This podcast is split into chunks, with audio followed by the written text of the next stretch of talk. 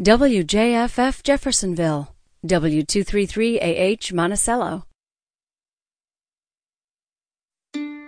This is Rosie Starr for Radio Catskill. Welcome to Farm and Country, locally produced radio about rural life in the Catskills and the Delaware River Valley. On today's show, we'll hear the voices of members from Tustin Heritage Community Garden who gathered in Narrowsburg, New York, behind the Western Sullivan Public Library to finish their late autumn chores. They socialized over warm food and drinks and collectively planted garlic in a shared garden bed. Invited guest Louise Washer expresses concern for bees and butterflies regarding the use of neonicotinoids. And a gifted pollinator sign plaque now hangs on the fence along the pathway. All of that coming up on today's Farm and Country. But first, news headlines from NPR. Live from NPR News in Washington, I'm Nora Raum. The Vatican announced today that Pope Emeritus Benedict XVI died this morning at his Vatican residence. He was 95. He had resigned in 2013, the first pontiff to do so in 600 years. Benedict had visited New York City in 2008 and celebrated Mass at St. Patrick's Cathedral.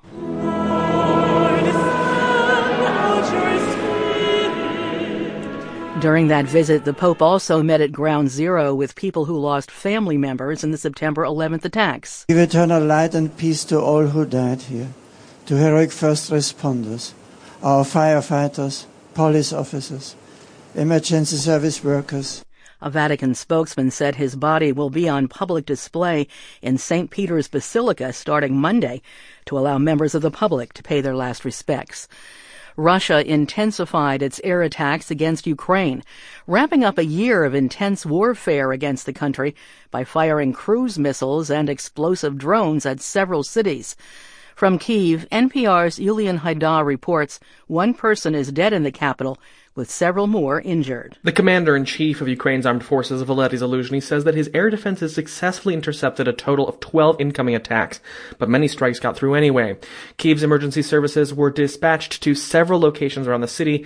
Videos published to social media and geolocated by NPR show several apparent injuries, including partially severed limbs and bloodied faces on one residential street.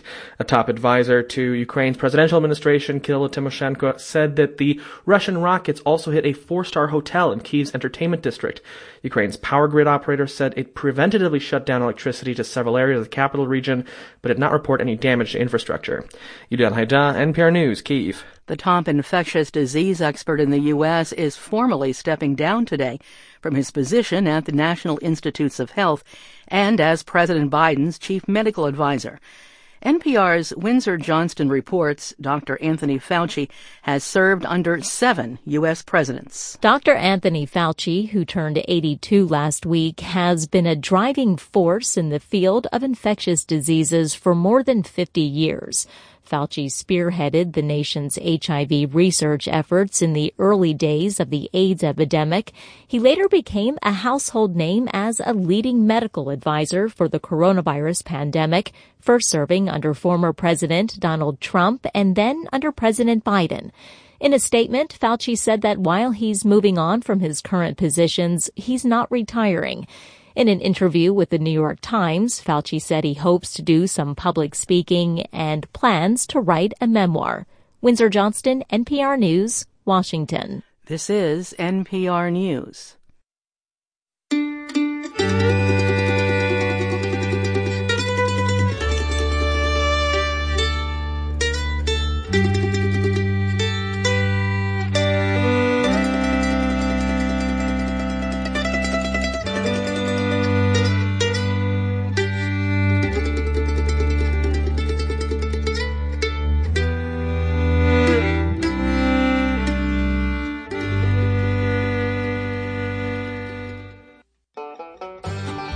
This is Rosie Starr. Welcome back to Farm and Country.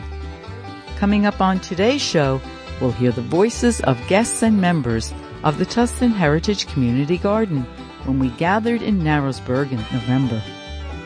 Folks socialized over hot cider and warm food while tending to late seasonal cleanup chores and plant garlic in a shared garden bed for the season of 2023. Invited guest Louise Washer expresses her concern for the bees and butterflies regarding the use of neonicotinoids. Louise gifts a pollinator sign to hang on the fence along the pathway. Thank you for joining us on Radio Catskill for this week's locally produced Farm and Country.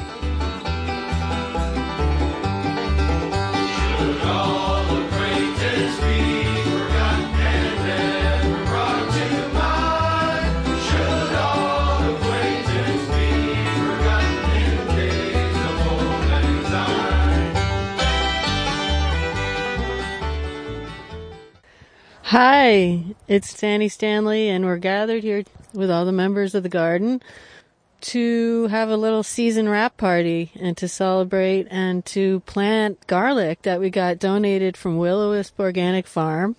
And to have some festivities, some food. We got some baked goods donated from Bridge Street Bakery. And everybody made a little something to share just to celebrate that we have food and we can share it with each other. And maybe something is made from something they grew in their plot this summer. We're looking at beds that things need to be cleared away. How do you feel about the success of this year? Let's talk about some of the successes we had here. It was quite a year, actually. We got back to having events here. We had several events collaborating with the Delaware Valley Arts Alliance. We had a gallery opening this fall with Caitlin Danielson, Leslie LaFranc. They made prints, aluminum prints from the flowers and different plants in the garden and then had an exhibit of the prints. We got a grant from Sullivan Renaissance to do some infrastructure. We did a lot of fence repair. We replaced 30 posts. And we still have one more to do, but I'm waiting till those bluebirds are gone uh, before I set the post straight there. I saw a lot of monarchs this year, which was a good thing, and a lot of bees in the garden. We had the Glen Spey Boy Scout troop joined. They have two plots in the rear. And it was the first year of really working closely with my new co-chair, Elizabeth Green she was on board and we did accomplish quite a bit. She's a great grant writer and uh, we got a lot done.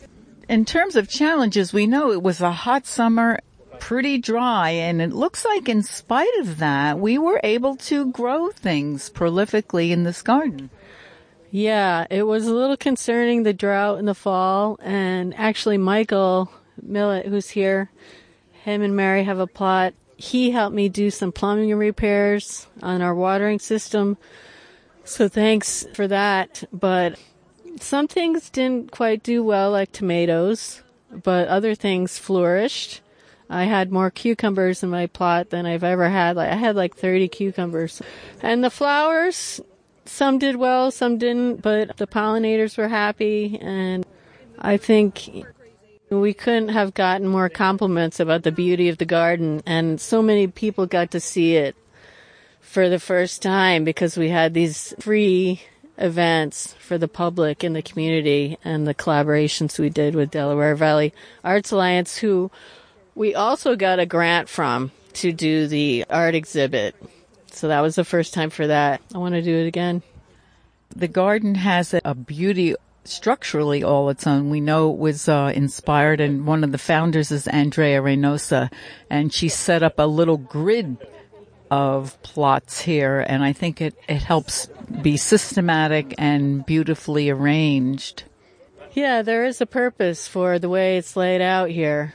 I mean, we have 22 plots and in this 30 by over 100 foot fenced in area that we lease from the public library. We're really grateful for them for having us here and, and we have a great relationship with the library. There's a great flow to it. And then everybody grows something different. So there's this diversity here. And it's also a very diverse community of members. There's locals, weekenders, children's, and then, you know, just people who maybe they don't have a green thumb, but they want to participate and learn. Yes, it's November and somebody just signed up to, yeah, uh, somebody just heard about us on the UDC network and she came by and signed up for a plot today. So that's amazing. We do have plots available. If anybody wants to sign up, they can email me at tustinhcg at gmail.com. We also have a Facebook page, Tustin Heritage Community Garden. You can message through there and, and inquire about having a plot at the community garden. Love to have new members. okay, I think we should join the guests over there. A lot of new guests here today. Hello. anybody to like know that. Welcome to the Tustin Heritage Community It's a nice Garden. little- This is Rosie Starr. She's she's also a member, but she she'd love to talk to you about your experience here. Or My name is Mary Jones, and I'm a member of the Tustin Heritage Community Garden in Narrowsburg, New York. And this year, for the 2022 season, uh, my husband Michael and I took two beds. And we planted some strawberries, which are still thriving even with all the cold weather. We planted onions and squash and cucumbers and beets and they did really phenomenal here. In my other bed, we planted tomatoes and basil mostly, and they thrived here. So it's been really helpful. I've learned a lot. Right now, I have some decorative cabbage and kale just to make it look pretty through this fall season. And pretty much we've put our beds to sleep until next year. We'll come back in the spring and, and do more cleanup. You know, that's it. Your decorative cabbages are gorgeous. It's a bluestone blue with a rosette in the middle. The cabbage went triple in size since they've been planted. Well, I mean, is that because you have a hoop house over it? There's a structure here. Describe this. Annie and some of the original members to this garden commissioned these custom made wire hoops that hold on to bamboo rods that help if you want to protect your beds with sheeting um, like a greenhouse.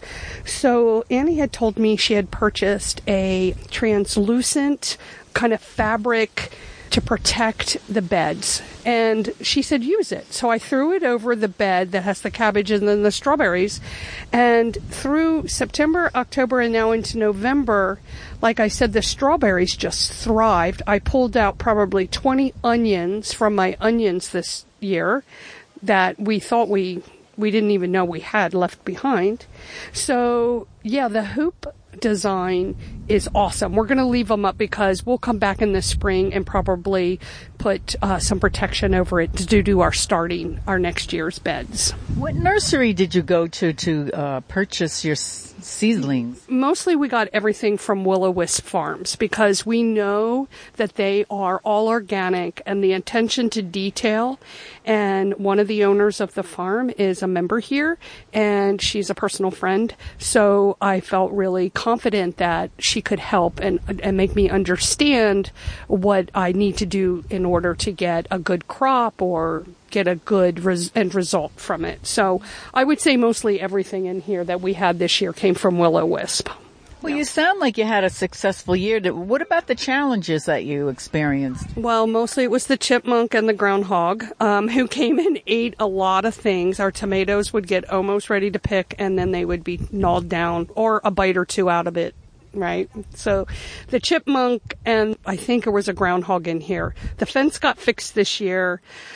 So my challenges are just trying to learn more and understand companion gardening and how to protect the pollinators and what is good to plant to keep the bugs away. And, you know, as you can see, my cabbage got eaten up pretty bad. So I wasn't, I was being a little neglectful here at the end of the season. So I'm learning and hopefully next year I can plant maybe even more variety of things than I did this year and try and see where we go from there. I think it's a very noble attitude that you have. Mm-hmm. it's so open and inquisitive. You hope that you're going to do well and Well, I think that if I had to feed myself off of this year's bounty, I would have been starving by now. So there was a lot to learn. And so my, the stumbling blocks are, is that the minute you think you figured something out, you learn another layer to it that kind of makes you sit back and go hum. Like today we're cleaning out the garden and we were ready to pull out all the old plants and a wonderful woman who's here said, Oh, you want to leave those because the birds that are here through the winter will eat the seeds off of them and then they'll go and pollinate another area with the seed droppings. So it halted me on what I thought I was going to do garden cleanup. I'm learning that maybe we should just leave them rest until spring. Fabulous attitude. Fabulous. Thank you for your work. Thank you, Rosie.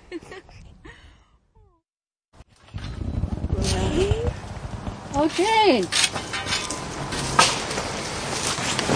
We're just about to plant some garlic. Yeah, weird weed. Okay, who do we have here? Please tell me your name. Hi, this is Elizabeth Green, co-chair of the Tustin Heritage Community Garden. We took one of our community garden beds that we're going to plant some garlic in. Garlic bulbs. Now is the perfect time. You don't want to plant them too soon. And first we're cleaning out the weeds. The soil is really nice and soft. And then we just take a whole bulb of garlic and break it apart and start putting in the individual bulbs. And we'll get garlic by next July. And they have to be about an inch or two into the ground, maybe six inches between each bulb. It seems like a good amount of space. Yeah, we had a lot of garlic this year, this past year. So it does well here. Well, the soil is nice and soft, and that is important. So we've got nice soft soil going. Yeah, you want to get it in the ground before it freezes. Basically, in the late fall, it's time to plant garlic. We've had a couple frosts already, right? I think that's okay, but the ground is not frozen really. You know, it's still workable, still nice and soft.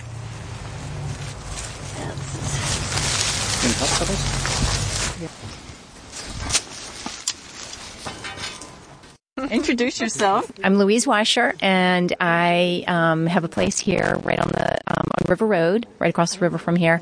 And I also work with all volunteer organization called the Pollinator Pathway.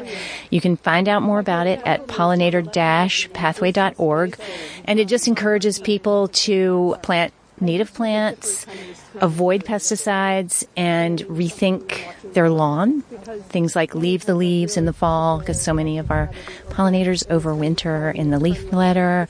This has been a journey for me. I started out just being really interested in the pesticides issue and how it affects water quality. And then I met all these people who knew all about the native bees and the monarch butterfly and, and just just planting a few of these pollinator plants in my own yard, seeing who came, like hummingbird moths, things you've never heard of, or and I couldn't even like get to my car because I would stop by this patch of pollinator plants and just be like, "What is that?" So I'm a I'm a convert, and I've been working now for about four years with the Pollinator Pathway Group. It's spread across New York and Connecticut. And it's now in 11 states, and about 300 different communities have come together to do this. It's a grassroots movement. Well, that's what this Tustin Heritage Community Garden represents, grassroots, very much community, and we don't use any GMOs. This is a non-GMO organic garden. And, and I see today that you brought some signs. Let's talk about what this is all about. So these six inch and 12 inch metal signs that say this property is on the pollinator pathway, native plants, pesticide free. And the idea here is that if you are letting your property have a little bit of a wilder, messier look, which is what our pollinators and birds need. They need some seed heads left over the winter so that the birds can eat them, and they need some hollow reeds. A lot of our native bees are cavity nesters, so if you leave some of the stalks of your perennials, they'll bore down in there and lay their eggs. So that kind of thing. There's tons of the information about this on the website. But if your yard is looking a little bit like that and you put a sign up, it sort of lets people know, oh, you know, we're managing intentionally as our yard as habitat. So and also we hope that it sort of spreads the word. Because one of the main one of the main ideas with the pollinator pathway is that it is a pathway. And so hopefully neighbors communities come together to try to create pollinator habitat so nutrition and nesting sites and water source that are connected so that like some of the native bees, some of the little sweat bees, they can only go about 750 meters from where they hatch, where they're born. So they need a water source, they need to find a mate. And with climate change and the pressures that are making plants and animals actually have to migrate, they need connected habitats. So sometimes we think, you know, we've set aside, we have uh, woodlands or there's a preserved area that the land trust has and that's where nature should be. But actually they need our properties as sort of stepping stones to move between those protected spaces. So we can have a real positive role in protecting biodiversity in just the way we manage our own yards. Well, I understand, and it's so important, everything that you've just said. And, and I learned about 10 years ago from a, a honey beekeeper not to pick the dandelions because the bees in the springtime really need that. Yes, absolutely. And one of the things that has been like an amazing thing for me in this whole journey of being part of the pollinator pathway is a lot of the our focus is on honeybees and a lot of the, the research is done on honeybees because they're so important to food production for us. But I didn't know about all the native bees. And New York State has over 400 species of native bees. And they go from being these like little tiny, colorful things that you would never even think is a bee to, you know, the big carpenter bees that are bumblebees that are almost like these fuzzy teddy bears. So I, I just, the discovery of the native bees is so important and uh, they need protections the way the honeybee does. There's not as much research on how to create habitat for them. A lot of them are specialists, which I thought was amazing. We're all pretty familiar with the monarch being a specialist needing the milkweed to lay its eggs on has to have that plant. So the decline in prevalence of milkweed along the edges of farms, for example, that use GMO crops and can spray everything with Roundup, that also kills milkweed. That's part of the stress on the monarch, which is down like 96% in the last 20 years. There are specialist bees as well. So I've even gone as far as to like look for some of these more rare plants that certain specialists that I know are in this area um, in northeast Pennsylvania to put in my yard. so that's how crazy you can go. but it's interesting about the specialists, and and it's why we need to protect the diversity of native plants. So it's one thing to say, well, you know, we, we planted a bunch of, of zinnias or, or whatever, like, and there's tons of butterflies on them, but we just need a, an array of the plants that are native to this space. It sounds like we need an array of help to help uh, the pollinators and bees and I think there's some legislation that's trying to be passed. Absolutely. I'm glad you mentioned that. Yeah, the um, New York has the Birds and Bees Protection Act that was a bill last year that passed in the assembly and was probably had the votes in the Senate, but didn't get called. So we're really hoping to pass it this year. It's an important bill because it restricts neonicotinoid pesticides made from nicotine, but they have been found to be really lethal to insects, especially bees. There's a lot of data, especially out of Cornell, showing the importance of restricting these to protect pollinators. They also are affecting bird populations. They move easily through soil into water and they're affecting aquatic life. They've been found to be harmful to deer and other mammals, and now there's starting to be more evidence that they're harmful to human health. So the important thing about this New York bill is that it also applies to agriculture. So New Jersey and Maine have restricted these pesticides in terms of being used on lawns and golf courses and things, but the New York bill would ban the coated seed. So the three corn, soybean, and wheat. Most of the corn, soybean, wheat that is planted in this country has neonic powder on it. They're coated. So when the plant grows, this pesticide is systemic. It's in the plant. So even the dew on the leaves, the pollen in the blossoms are lethal to insects. But the most important thing New Yorkers can do this year, starting now, is to call their representatives and just ask them, please support the Birds and Bees Protection Act this year. We really need people to call or email their reps. And if you want to get more information, we have scripts of what you can say in a call or what you can say in an email. If you go to pollinator-pathway.org and look for the advocacy page, there's actually scripts there for what suggestions what to say. Thank you so much for your knowledge and your activism. Thank you guys. Thank you for bringing me to this beautiful garden today. I hadn't seen it before and I really want to get involved. Okay. Let's have some warm chili or some hot cider to yes, keep warm. Thank Thanks, you. Yeah. My best friend. So Michael, maybe you can go on, I'm going to go on the outside. I'll feed the wire through. All right, are we ready? Yep. You don't have to drink it.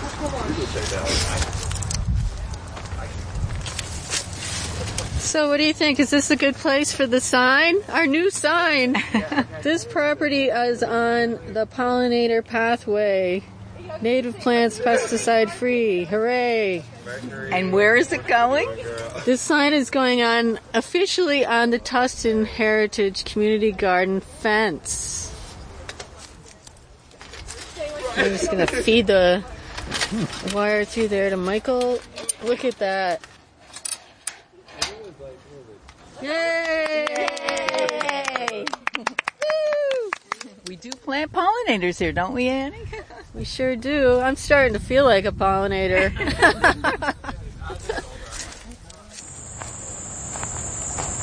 All right. Bye, Julie. Nice to Bye bye. It was nice to meet Nice you. to meet you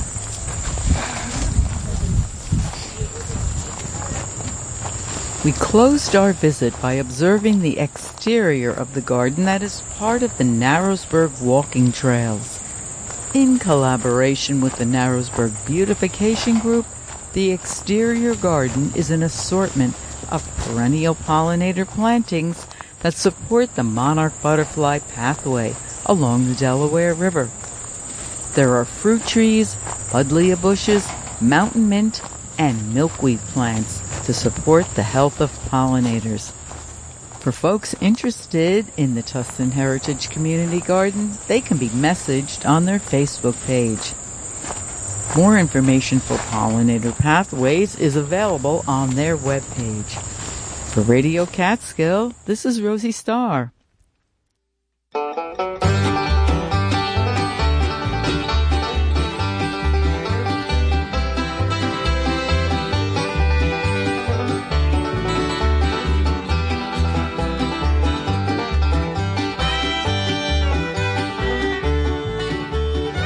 Hope that you enjoyed our show this week with production by a Radio Catskill volunteer.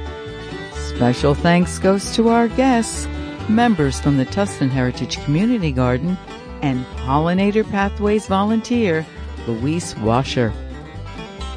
This has been your host, Rosie Starr. Thanks for listening local to Farm and Country and supporting Radio Catskill, public radio for the Catskills and Northeast Pennsylvania.